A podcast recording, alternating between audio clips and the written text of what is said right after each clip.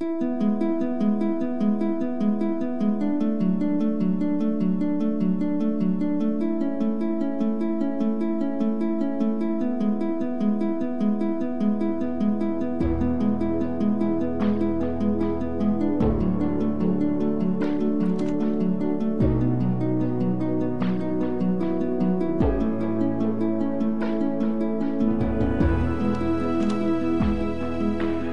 life is grace, that we live, we breathe, we do what we do because God enables us to be that way and to live that way.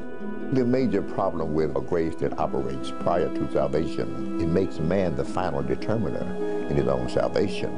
And so salvation is a matter of man and God working together. So man has some ground whereby he can boast. It would be right of God to destroy all of us for our sins. And if he would have mercy on some, he has the right to do that. In God's good providence, the plan of salvation was a tangible and effective plan of salvation. God set out to accomplish the mission of redeeming his own. Augustine said that man today is born dead in trespasses and sin. He needs to be resurrected. That we are totally incapable of doing. The reality is in Scripture, God goes after people. He has sovereignly chosen. He's chosen Paul, knocks him off the horse, and says, I've chosen you for this purpose. Get busy. It's a sovereign God in operation, not a lonely old man hoping people will follow him. The greatest world mission enterprises have all been initiated in the past by men who've believed these great doctrines that we've been talking about of the Reformed faith. We believe that uh, our salvation is by grace, that even the faith that we have comes as a gift from God. There is nothing that we can lay claim to, nothing in which we can boast. Our salvation entirely comes from the Lord. God, command what you will and give what you command. In other words, we are dependent upon the grace you give us to accomplish in us your own commands. The most significant issue that any human being will ever face is the question, how can I escape the judgment of God? In order for the good news to be good, it has to not just be abstract, it has to have the capacity to affect a change in us. The doctrine of Calvinism has never been defeated because it is the true exposition of Scripture.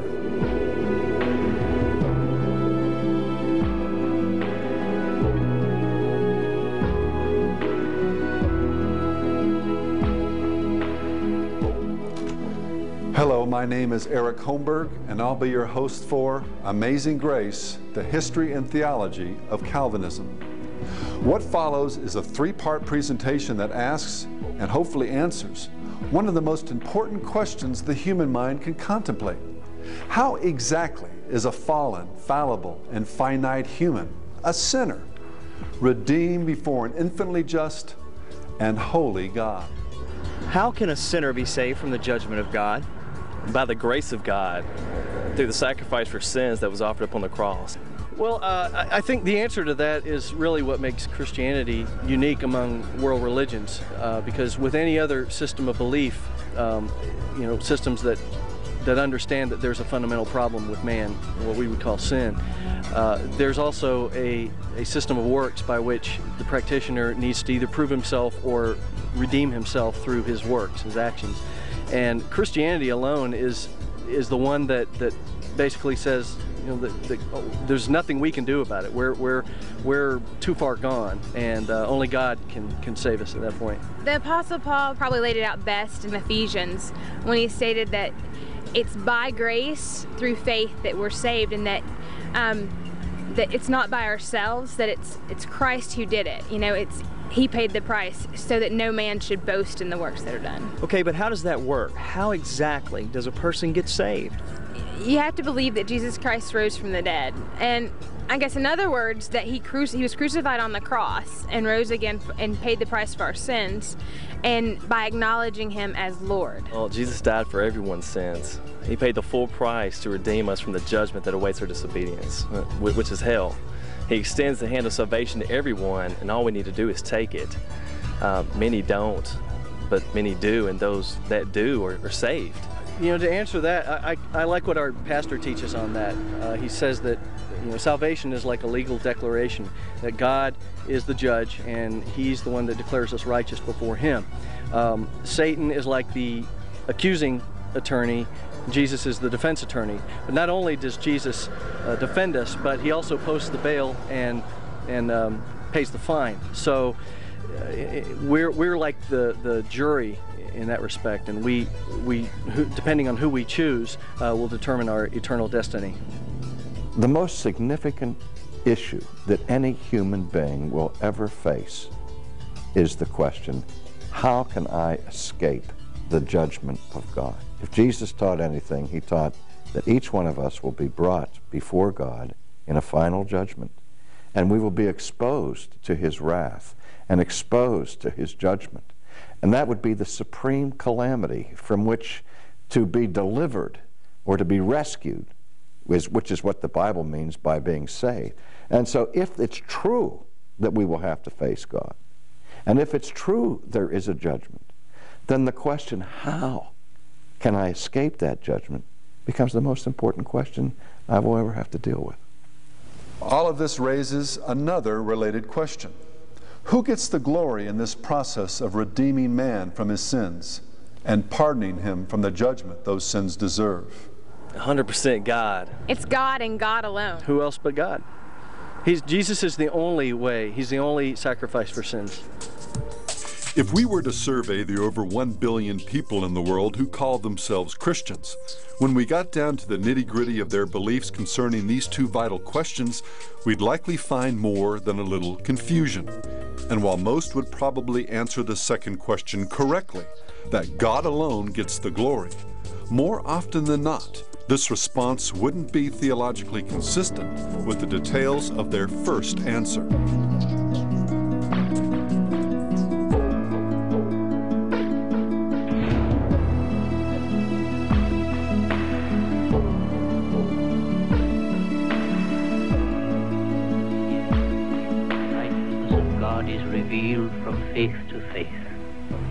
As it is written, the just shall live by faith. By faith man lives and is made righteous, not by what he does for himself. Be it adoration of relics, singing of masses, pilgrimages to Rome, purchase of pardon for his sins, but by faith in what God has done for him already through his Son. Dr. Martin, if you leave the Christian to live only by faith, if you sweep away all good works, all these glorious things you dismiss as mere crutches, what will you put in their place? Christ. Man only needs Jesus Christ. The debate concerning this vital issue is as old as Christianity itself.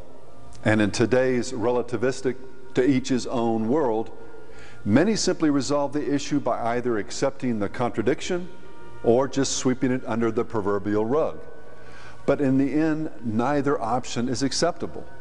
The issues are far too critical to our understanding of the true nature of man, grace, and the God we're called to worship and serve. With this in mind, this presentation will attempt to illuminate, if not resolve, the issue, while demonstrating just how amazing saving grace truly is. We'll begin in part one of this presentation with the history of this controversy the struggle to understand God's sovereignty and grace in relation to man's responsibility and free will. In part two, we'll focus on the Bible's testimony concerning these issues. And in part three, we'll explain how the gospel should be understood and presented in light of these biblical truths. The hope here is that you, the viewer, will be inspired and better prepared to do your part in fulfilling the Great Commission. At the end, we'll also direct you to books and ministries which can further your understanding of the system of doctrine known as Calvinism, Augustinianism, or what the Reverend John Newton, author of the classic Christian hymn, called the Gospel of Amazing Grace. May God use this video in some small way to inflame His church with the fire of worship and evangelism that was the Great Awakening. As we now turn to the fascinating history that surrounds the mystery of grace, focusing particularly on the controversies that arise whenever mystery is present, we would do well to remember the philosopher George Santayana's famous observation. Those who cannot remember the past are condemned to repeat it. By examining the past, we may, by God's grace, avoid its mistakes and draw wisdom and encouragement from its victories. Also, pay close attention to the way the controversies help both to define as well as provide a type of incarnational context to the theological issues that undergirded them. That will go a long way in helping make the biblical analysis of Part 2 more interesting, comprehensible, and memorable.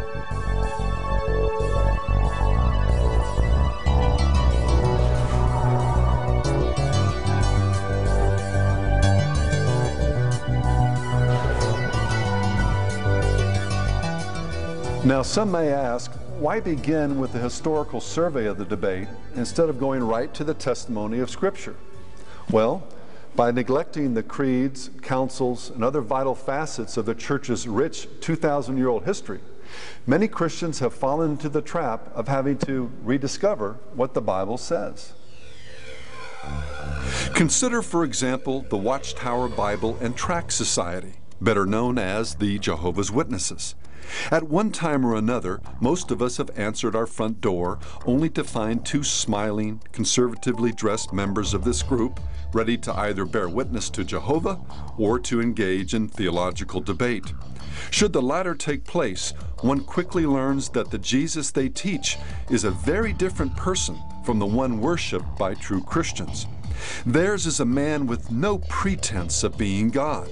According to their organization's teachings, Jesus was the first being created by Jehovah, and that prior to his incarnation through Mary, he existed as the created being known as Michael the Archangel. What many do not know is that 1700 years ago, this doctrine, with a few variations, was called Arianism after its chief proponent, Arius as his rationalized version of Jesus is not God theology began to spread like a cancer. A group of more than 300 pastors, elders, and deacons came together in the city of Nicaea to discuss his views.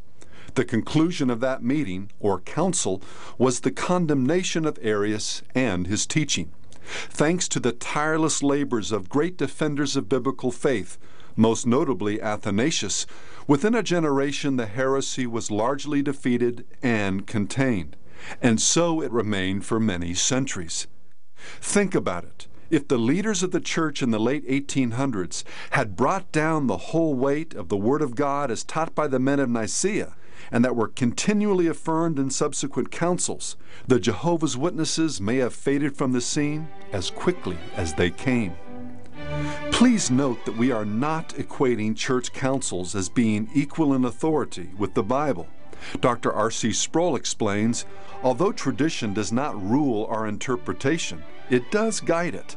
If, upon reading a particular passage, you have come up with an interpretation that has escaped the notice of every other Christian for 2,000 years, or has been championed by universally recognized heretics, chances are pretty good that you better abandon your interpretation.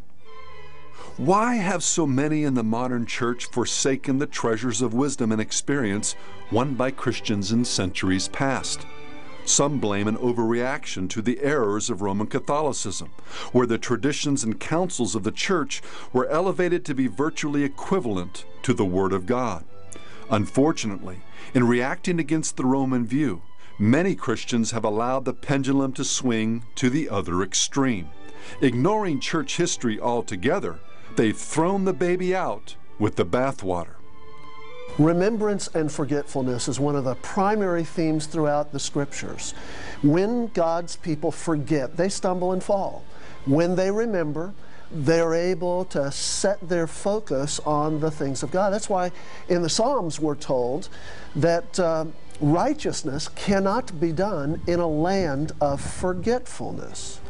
When we don't know our past, when we don't know the greatest lessons that the church has ever learned and the greatest works that have ever been written, when some new heresy, which is really just an old heresy, comes along, we're caught by surprise. Christians of all ages should be willing to learn from those who have gone before us. The Bible says that Christ gives gifts to his church, including teachers. And those teachers are not just the elders and pastors of a local congregation, but men who have throughout history been entrusted with great ability to understand the Word of God and to teach that Word. It is the height of arrogance for us to close our ears to or ignore what God taught our fathers. He has taught those who have gone before us. We stand on their shoulders.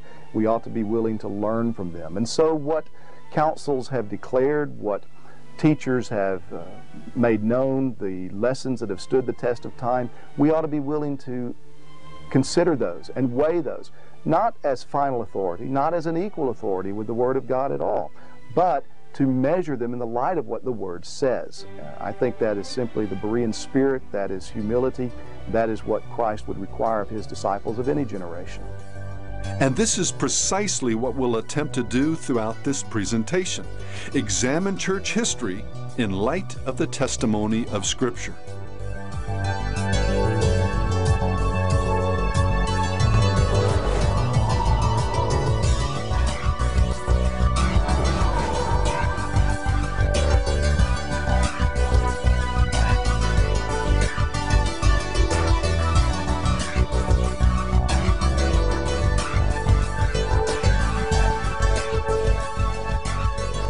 Jesus prophesied, the early church suffered many trials and tribulations, most of them at the hands of the Pharisees and the Romans. However, as time passed and the church grew, the greatest trials were to come from within the church itself.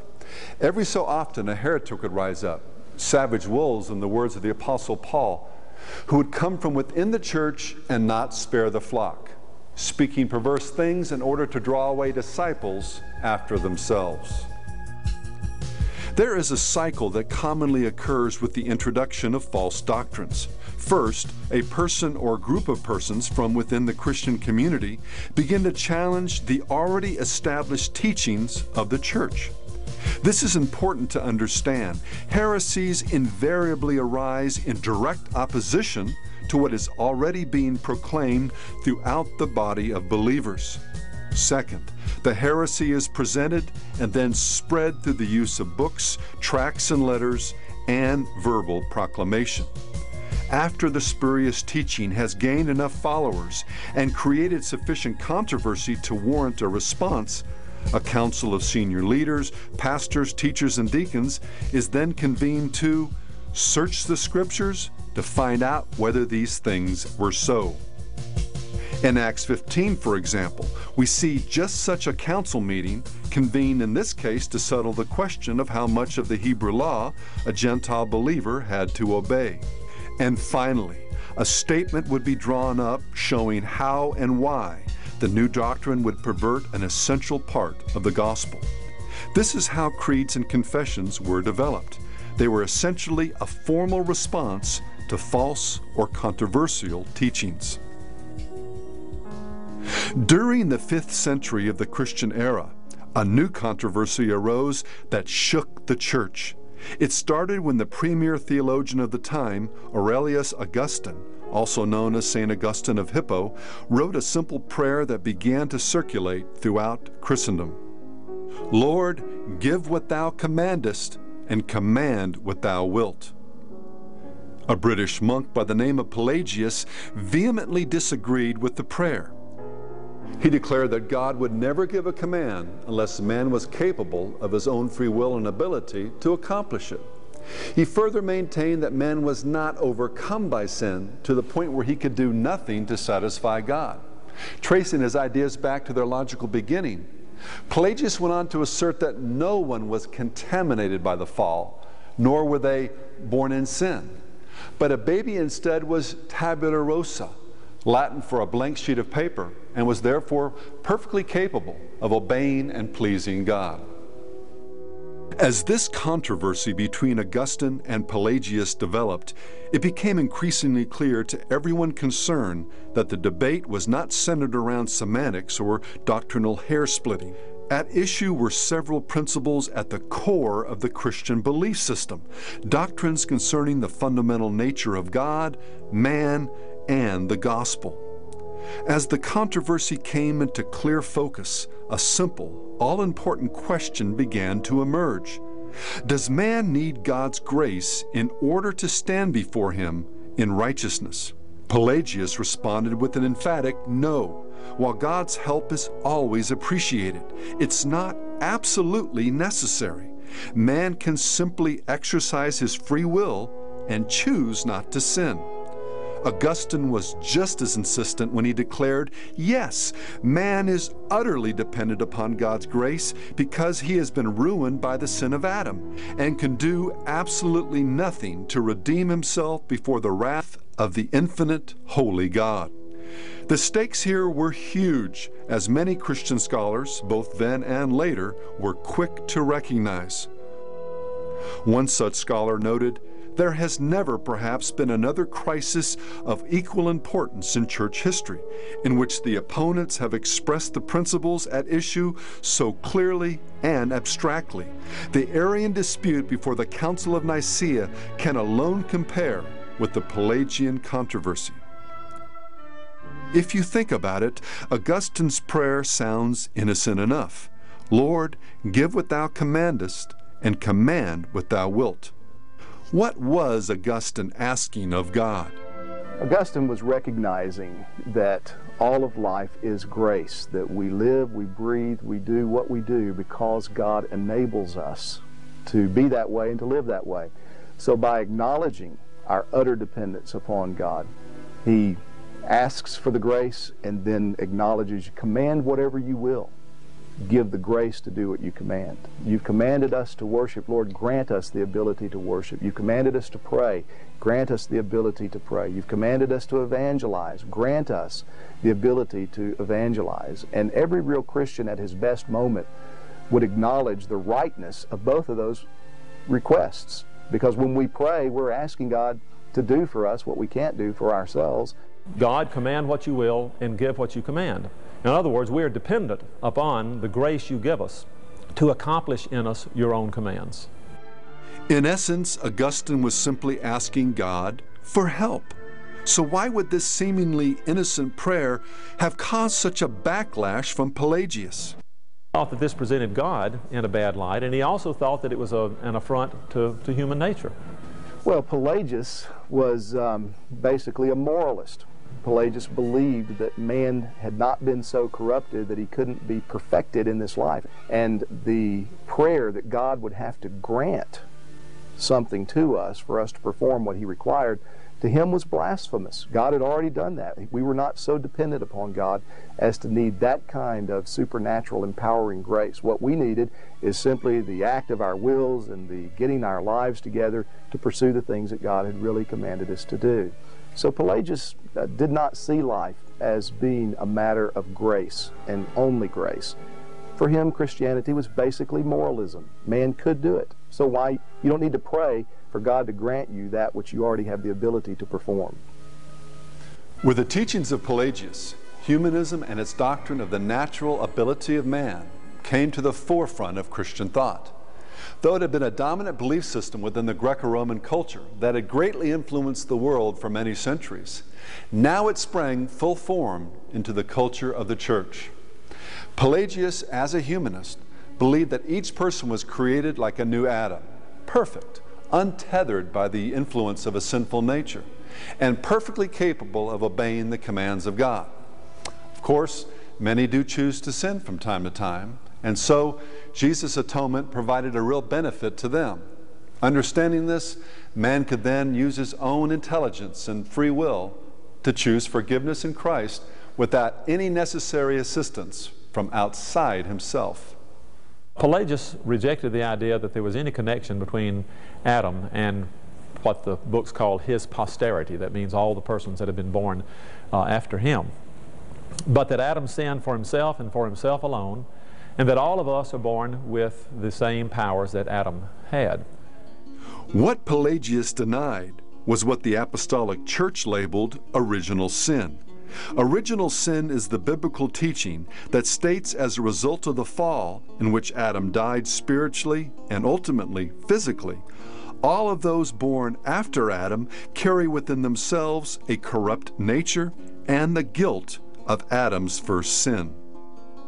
And if you ignore or deny the doctrine of original sin, the doctrine of the fall, and the fallen nature of man as being in his unregenerate state, dead in trespasses and sins, if you deny that and see him as in the same state as Adam was at his creation, then you're going to produce and create an entire superstructure of theology, which is all wrong. And that's why I think the Pelagian heresy was so important. So, what impact would Pelagius' teaching have had upon the church if the leaders at that time had not spoken out against him? Listen again to Dr. Kennedy. If Pelagius were right, and man today is born in the same way that Adam was created. That is, Adam was created, we believe, immortal and sinless. And if we were created in the same way today, then we don't need Christ. We don't need a Savior. Only sinners need a Savior. And according to Pelagius, sin was not inevitable. In fact, he believed and taught that there were many who never committed a single sin. This, of course, led to the question did these men who never sinned die?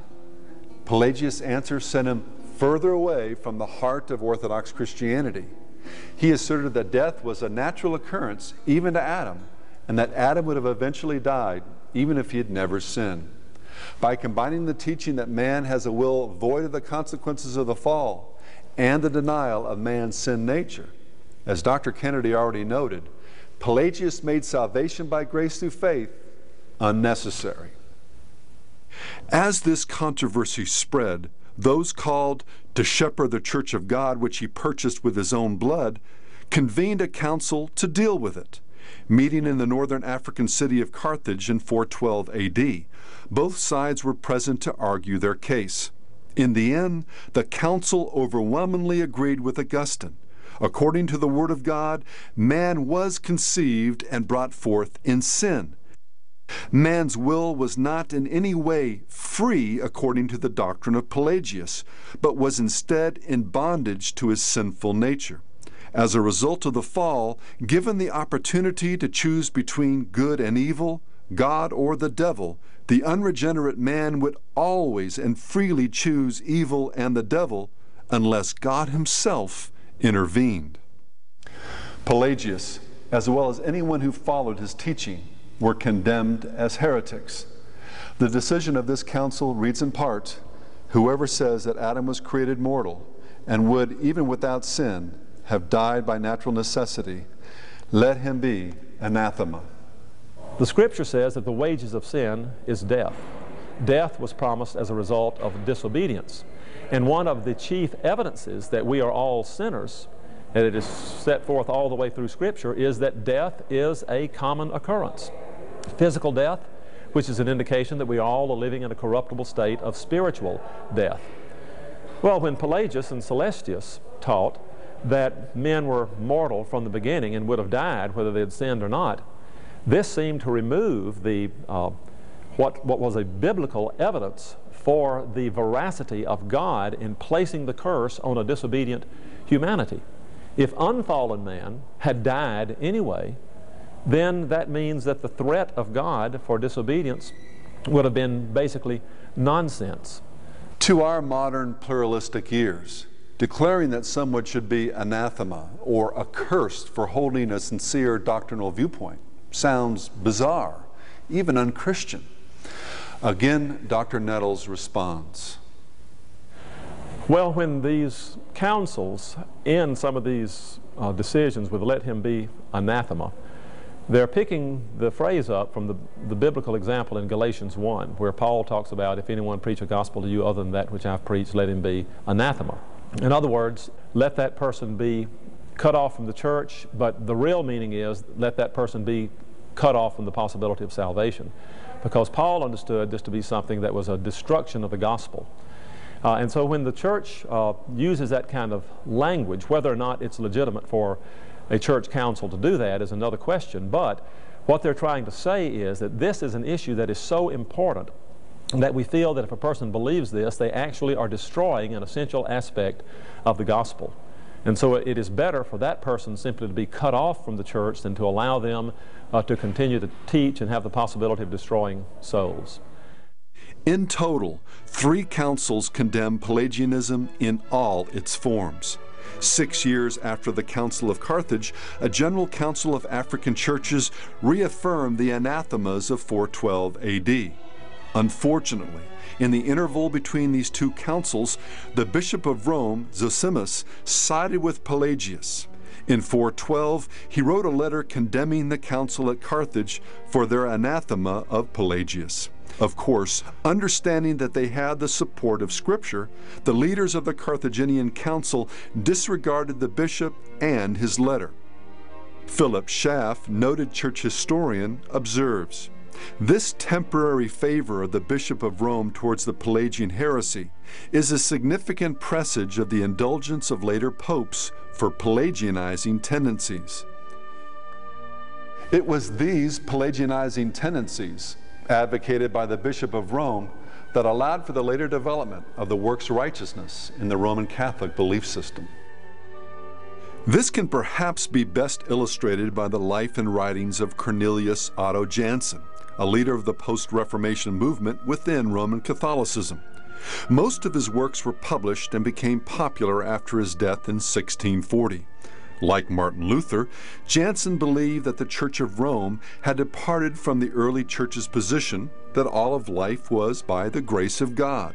And, like Augustine, he taught that man's spirit was dead in sin and therefore needed to be regenerated, what the Bible called born again. Jansen understood that this experience was something that happened to man by God's grace, and not something that a man made happen by his faith. On behalf of the Pope, the Jesuits launched a violent attack on the Jansenist movement. In 1713, Pope Clement XI issued a papal bull or formal condemnation against them, denouncing 101 statements from their writings. What's troubling is that many of these statements were direct quotations from the writings of Augustine against Pelagius. How could this happen to a church that at one time sided with Augustine against Pelagius? Surely there was more than just one answer. But Philip Schaff has given us one slice of the pie. As the church continued into the Middle Ages, and the Bishop of Rome became the so called, quote, visible head of the church, end quote, these Pelagianizing tendencies metastasized and, like a cancer, began to spread.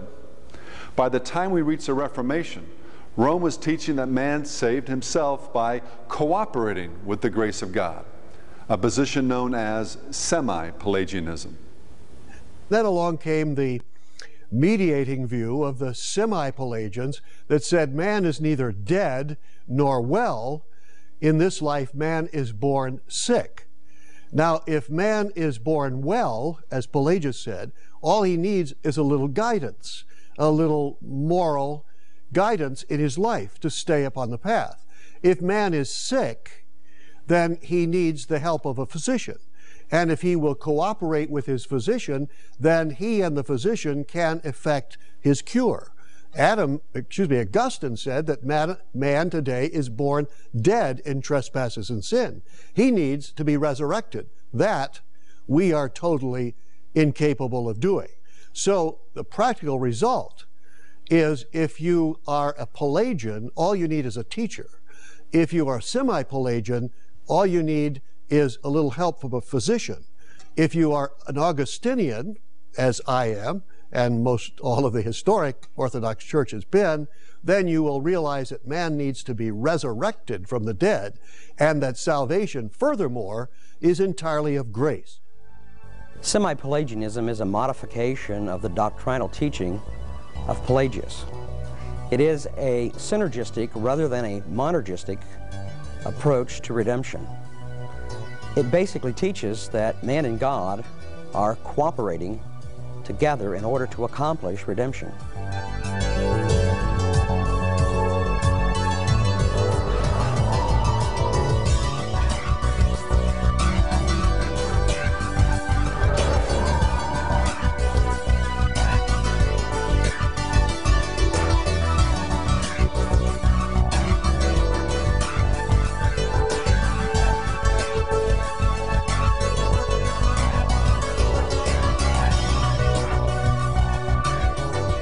On September 1, 1524, Desiderius Erasmus of Rotterdam, a Roman Catholic apologist, published a work entitled Diatribe Concerning Free Will.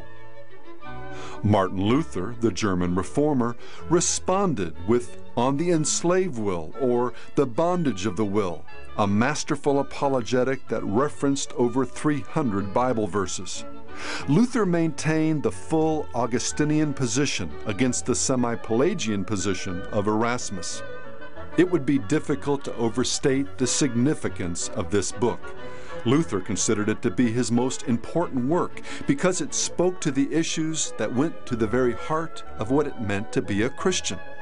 Dr. B.B. Warfield, the great Princeton theologian, called The Bondage of the Will the manifesto of the Protestant Reformation. Luther's book drew a line in the sand between the Roman Catholic view of justification and the Reform view, and the debate that followed became known as the monergistic synergistic controversy. When Erasmus wrote his diatribe on free will, he was writing this against Martin Luther. The church had really knew that Luther was making some inroads, and so they wanted the greatest continental humanist to, to take aim at Luther. Erasmus hesitated for a long time, but finally he found what he thought he could conscientiously focus on, and that was Luther's recapture of Augustinian thought that we are absolutely and utterly dependent upon a sovereign working of God and that we have nothing to contribute to our own salvation. And so in this book, Erasmus opted for a view of salvation that says that God offers us grace, but we still have some elements of freedom within us, within us by which we can either choose this grace or reject this grace. And it is our choice that God rewards then with salvation.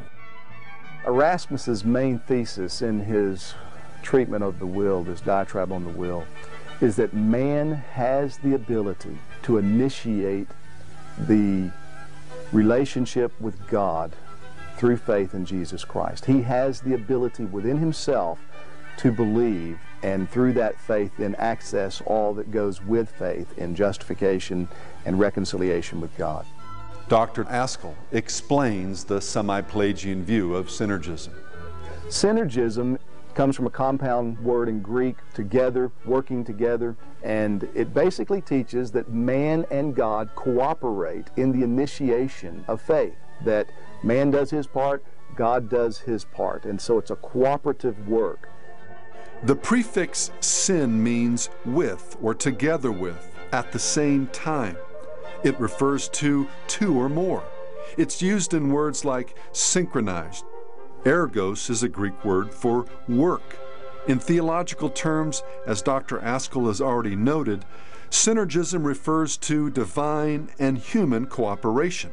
God and man work together to bring about the latter's conversion.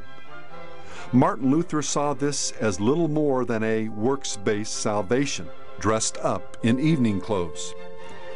Luther believed the semi Pelagianism of Erasmus denied original sin, the full impact the fall had on man.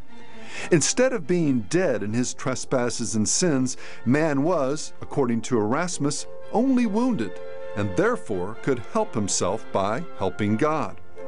Luther understood that Erasmus' view made the grace of God a reward for our faith. In other words, man believes the gospel, and as a result of his good work, God gives him grace. And no matter how you slice it, in the end, man deserves some of the credit or the glory for his salvation. And so it was the glory of God that was at stake in this view of salvation, according to Luther. Against the synergistic view of Erasmus, Luther believed that being born again or born from above was monergistic. Mono is the Greek word meaning one or alone. It's the prefix for words like monotheism, the belief in one God.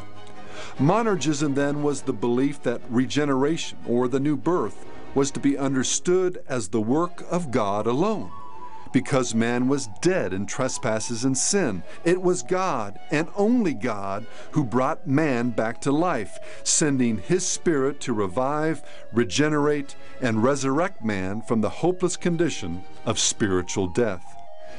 It may be helpful at this point to briefly explain that the terms born again and what we deem as salvation or justification are not synonymous terms.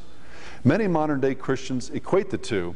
Luther emphatically taught that fallen man does not have faith in order to be born again, but that man is born again by the Spirit and the Word, and as a result, has faith. Luther rightly understood that when the Bible describes the condition of man in sin, it is a desperate condition. Man in sin is not just sick, he is dead. A sick man can help himself a little bit, but a dead man needs a supernatural, miraculous work of grace to bring him back to life.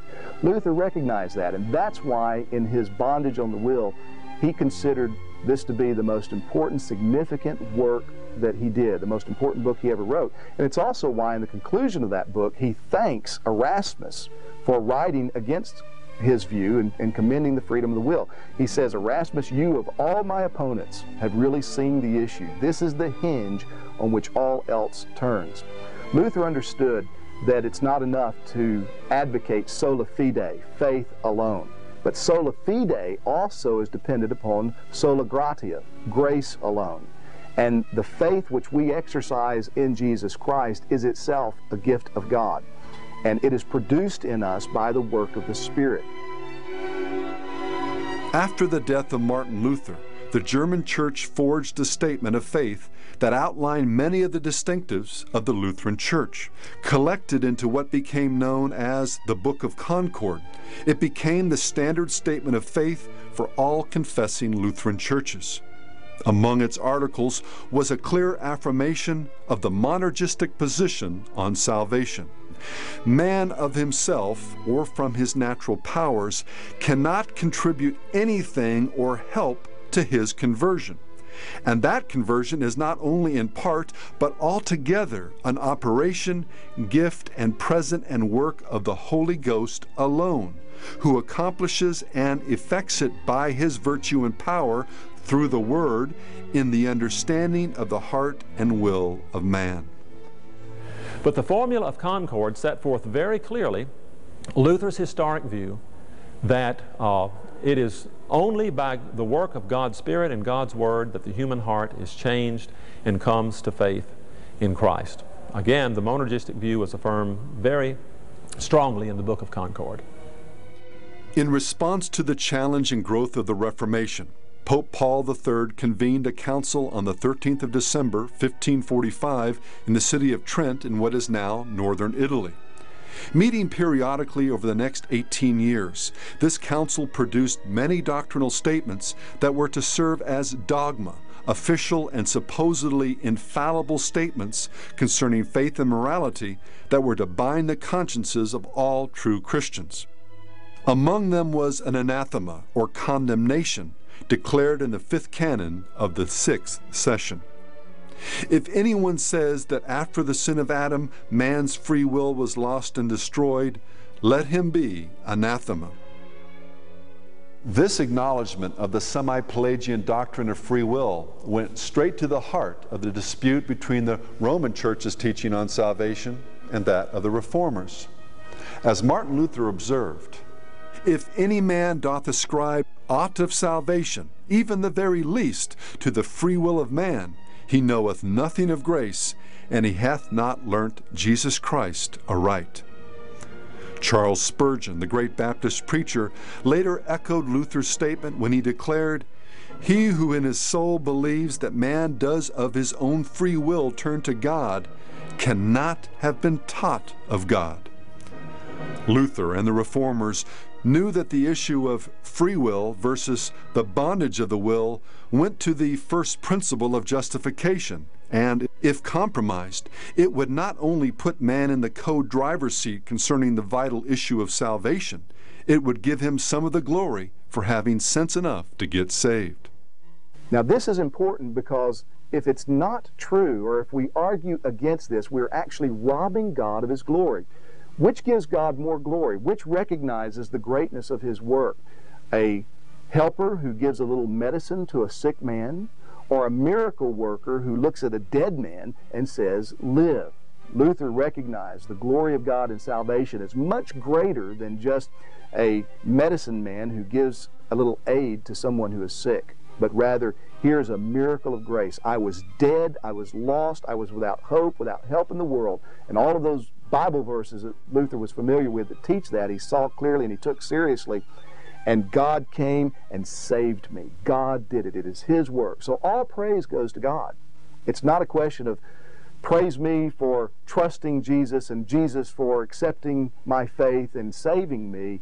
It's praise God for saving me because He quickened me, He changed me, He granted me faith and enabled me to trust His Son. All praise goes to Him, all glory goes to Him. No praise, no glory belongs to anyone else.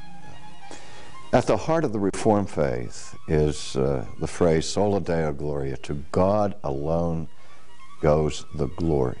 And I know of no other system of thought that consistently honors God and gives the whole glory to God, no glory to us, than what we call Reformed theology or historic Calvinism.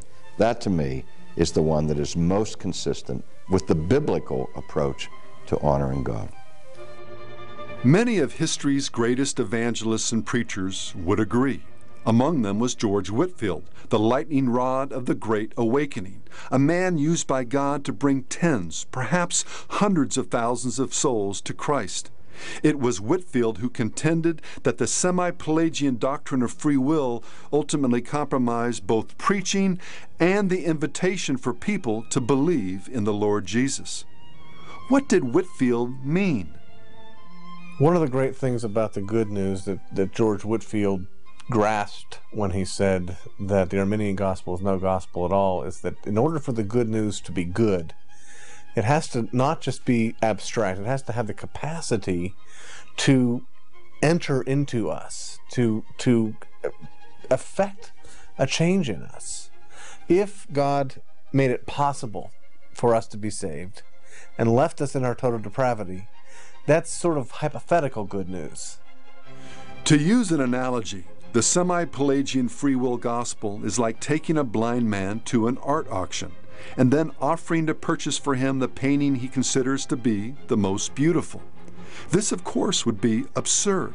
The blind man must first be given new eyes, a feat he cannot accomplish by simply willing himself to see.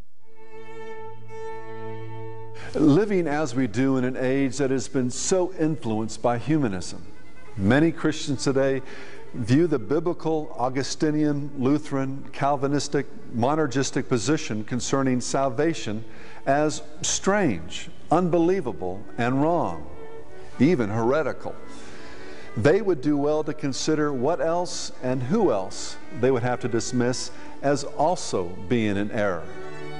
History is filled with champions of the faith who considered the synergistic view of free will as being directly opposed to both God's sovereignty and the true gospel.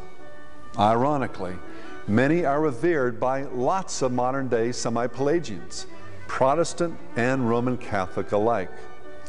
Among these defenders of the Reformed view of free will and salvation are Dr. Martyn Lloyd-Jones, pastor of Westminster Chapel in London, Jonathan Edwards, another key leader of the Great Awakening, John Bunyan, pastor and author of the classic work Pilgrim's Progress, August Toplady, writer of the classic hymn Rock of Ages, Dr. John Owen, arguably England's greatest nonconformist pastor and theologian. William Wilberforce, English parliamentarian and champion of the abolition of slavery. John A. Broadus, namesake of Broadman Press. J.P. Boyce, founder of the Southern Baptist Theological Seminary. B.H. Carroll, founder of Southwestern Theological Seminary. Roger Williams, pastor and founder of the very first Baptist church in America. William Carey, the Baptist minister known as the father of modern missions. John Foxe, author of Foxe's Book of the Martyrs. The great Anglican bishop J.C. Ryle. A.W. Pink, influential author and Baptist minister. Dr. Francis Schaeffer, author of the classic How Shall We Then Live? John Newton, writer of the classic hymn Amazing Grace.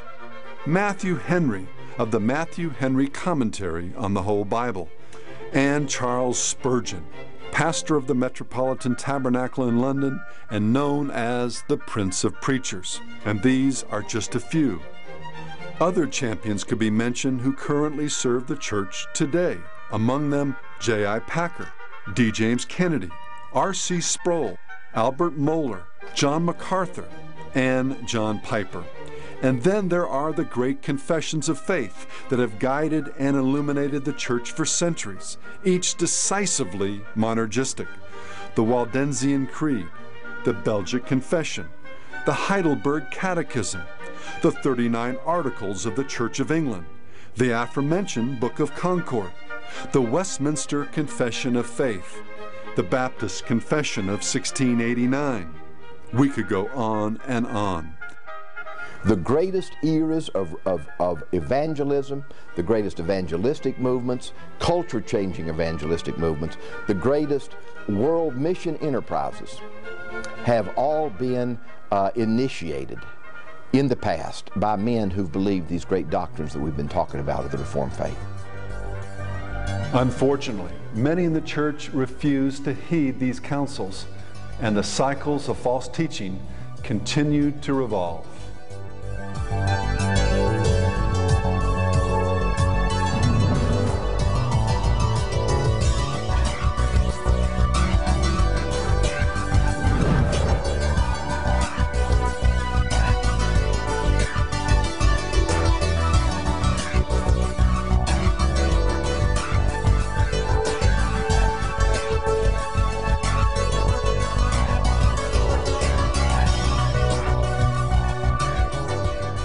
As the gap between Rome and the Reformers grew, attempts were made, consciously and unconsciously, to find a compromise between the two positions. The next cycle of false teaching, this time growing up from within the ranks of the Protestant movement, involved a very sincere man by the name of James Arminius. Arminius was born in Oudewater in the Netherlands. He became a pastor of an Amsterdam congregation and a professor at the University of Leiden from 1603 until his death in 1609. During the course of his life, Arminius rejected many of the teachings of the Reformation and returned to the semi Pelagian view of Rome. In 1610, one year after Arminius' death, his followers drafted five articles of faith based upon his teachings. These five points of what came to be called Arminianism stood in contradistinction to what the Church of Holland had been teaching since the Reformation. These five articles, also called the Remonstrance or Protest, were then presented to the Reformed Church. The Arminian party insisted that the Church's statements of faith, the Belgic Confession and the Heidelberg Catechism, be adapted to conform to the five points of Arminianism. In November of 1618, a national synod or council was convened in the city of Dort for the purpose of examining the views of the Arminian party. 84 members and 18 civil commissioners, including 27 delegates from Germany, Switzerland, England, and elsewhere, were in attendance. From the first day until the synod's close in May of 1619, some 154 sessions were held. The result was an overwhelming rejection of the five points of Arminianism. Since the Arminian attack had been so focused and severe, the men who were part of the Synod believed a mere rejection of the five points of Arminianism would be insufficient to stem the tide of error. They therefore responded to each of the five points in turn, formulating what has come to be called the five points of Calvinism. What the Synod of Dort did was to reaffirm the confessional statement that already existed in the Dutch Reformed Church, and they reaffirmed it in light of the particular objections that the remonstrants had brought against it. It's known today as the five points of Calvinism. But Calvin didn't sit down one day and say, I'm going to write my theology in five points and then write out these five points. But the reason they came out as five distinct points was because it was in response to the objections of the Arminians or the, the remonstrants. Dr. J.I. Packer, author of the classic work Knowing God, summarized the Arminian position as put forth by the Remonstrants. Number one, man is never so completely corrupted by sin that he cannot savingly believe the gospel when it's put before him. Number two, man is never so completely controlled by God that he cannot reject God's grace. Number three, election is as a result of God looking down the quarters of time, foreseeing that a sinner will accept Christ. Therefore, God elects those who first elect him. Number four, Christ's death did not ensure the salvation of anyone, for it did not secure the gift of faith. For the remonstrance, there was no such gift. What it did was rather to create a possibility of salvation for everyone if they would only choose to believe. And number five, it ultimately rests with the believers to keep themselves in a state of grace by keeping up their faith. Those who fail here fall away and are lost. Dr. Packer concludes Arminianism made man's salvation depend ultimately on man himself, saving faith being viewed throughout as man's own work. In essence, Arminianism recaptured the synergistic position of semi Pelagianism and Roman Catholicism, teaching that salvation is accomplished through the combined efforts of God, who takes the initiative, and man, who must respond, with man's response being the ultimate determining factor. God has provided salvation for everyone, but his provision becomes effective only for those who, of their own free will, choose to cooperate with him and accept his free offer of grace. At the crucial point, man's will plays a decisive role, the catalyst or active ingredient. Thus, man's good work, and not God's, determines who will be recipients of the gift of grace. The Synod of Dort, as we've seen, responded to the five points of the Arminian party with what is known today as the five points of Calvinism. We'll wait until the next section to examine each of these points in detail, but in essence they are as follows. Number one, total depravity in response to the Arminian view of free will. Number two, unconditional election in contradistinction to conditional election. Number three, particular, or what is commonly referred to as limited atonement in opposition to general or universal atonement. Number four, irresistible grace in reply to resistible grace. And number five, perseverance of the saints in answer to the idea that a saved man could be unsaved. In short, the leaders at the Synod of Dort, like Luther, Calvin, and Augustine, taught that salvation is accomplished by the almighty power of the triune God. The Father chooses or elects people to be saved. The Son redeems them through his cross. And the Holy Spirit makes Christ's death effective by bringing the elect to faith and repentance, thereby causing them willingly to believe the gospel. The entire process is the work of God and is by and through grace alone. Thus, God's grace and not man's good work determines who will be saved. The leaders assembled at Dort understood that the five points of Arminianism were on shaky ground, that if one point were proven wrong, the entire system would collapse. The Arminians were ejected out of the church. Over 300 ministers were expelled as a result of their disagreement with the doctrinal teaching of the Dutch Church. That teaching was Reformational theology or Calvinism as it is more popularly known. The Synod of Dort taught that salvation, from beginning to end, was a work of God's grace alone.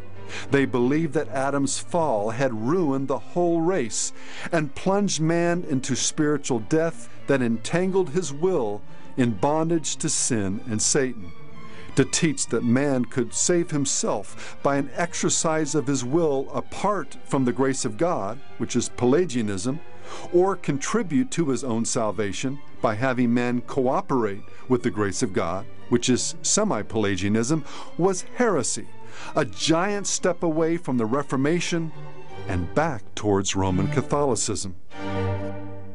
The reformers felt that if they acquiesced to the protests or the remonstrations of the uh, Arminians at that time, that in a very real way they would have been putting their feet back on a path to Rome. Now, let me clarify that.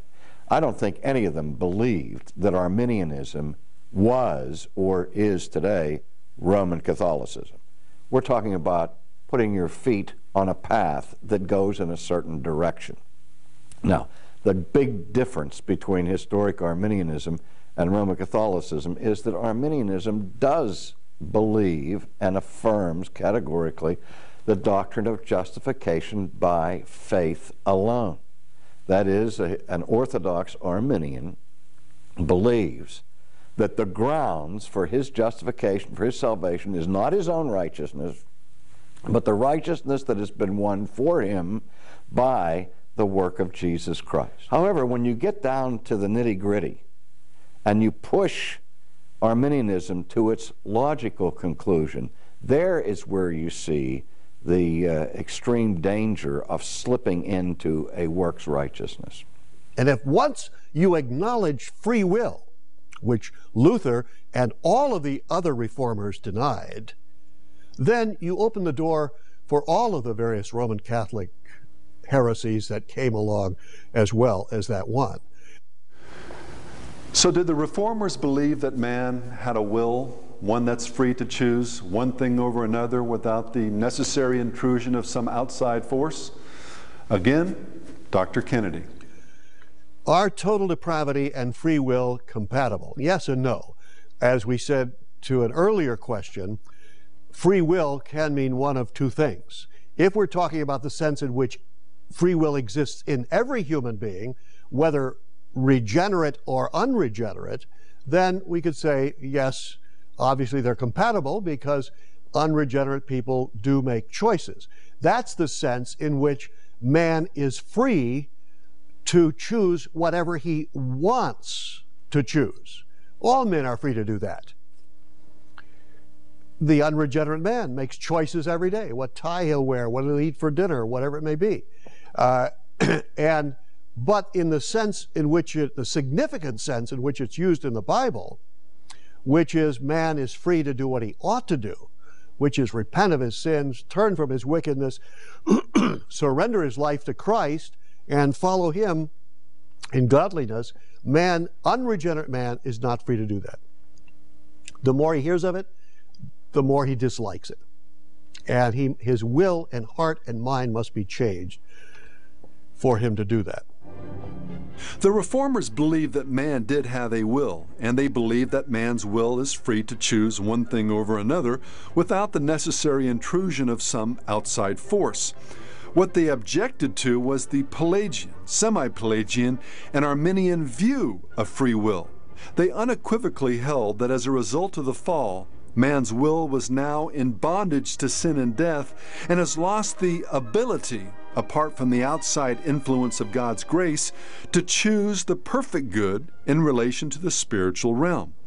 Rather than a God centered will, a will that desires to please and honor the Lord as the prima facie motivation for everything man says, does, and thinks, the fallen will is ultimately grounded in self.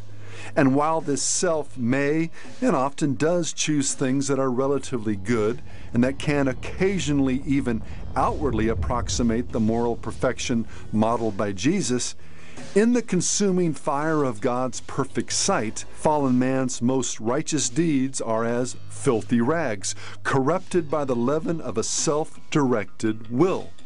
In the end, man is free to choose, but can of necessity only choose from among the things that his fallen nature will of its own accord consider. Dying to self and living wholeheartedly for the true God is not something that would ever show up on fallen man's radar screen of options. In spite of all the councils, synods, creeds, and confessions created to deal with this issue, most of the Bible believing church today is Arminian. Of course, most are not consistent with respect to many aspects of their theology. People pray, for example, as if God were truly sovereign and omnipotent, leading the great Baptist preacher Charles Spurgeon to famously declare, You have heard a great many Arminian sermons, I dare say, but you've never heard an Arminian prayer. For the saints in prayer appear as one in word and deed and mind. An Arminian on his knees would pray desperately like a Calvinist. With his tongue planted firmly in his cheek, Spurgeon then went on to explain that if an Arminian were to pray in a way consistent with his free will theology, he would sound something like this. Lord, I thank thee that I am not like those poor presumptuous Calvinists. Lord, I was born with a glorious free will. I was born with power by which I can turn to thee of myself. I have improved my grace. If everybody had done the same with their grace that I have, they might all have been saved. Thou givest grace to everybody. Some do not improve it, but I do. There are many who will go to hell as much bought with the blood of Christ as I was. They had as much of the Holy Ghost given to them. They had as good a chance, and were as much blessed as I am. It was not thy grace that made us to differ. I know it did a great deal. Still, I turned the point. I made use of what was given me, and others did not. This is the difference between me and them. Of course, no true Christian would ever dare to utter such nonsense, blasphemy really, to the Lord. But if you're an Arminian, you need to think through your presuppositions. Though you would never say it with your mouth, isn't this where your theology ultimately leads? The Apostle Paul declared that there's no room in the gospel for boasting. Arminianism at its root allows for it. Thankfully, more and more Bible believing Christians today are coming to understand the doctrines of sovereign free grace and are now making their boasts in the Lord. The doctrine of Calvinism has never been defeated because you can't defeat the Scripture. Calvin's teaching is the true teaching of Christ, Paul, as they are presented in the Scripture. Thus, it is impossible to defeat this teaching. You might defeat hyper-Calvinism, a perversion of Calvinism, but you cannot defeat Calvin's theology because it is the true exposition of Scripture.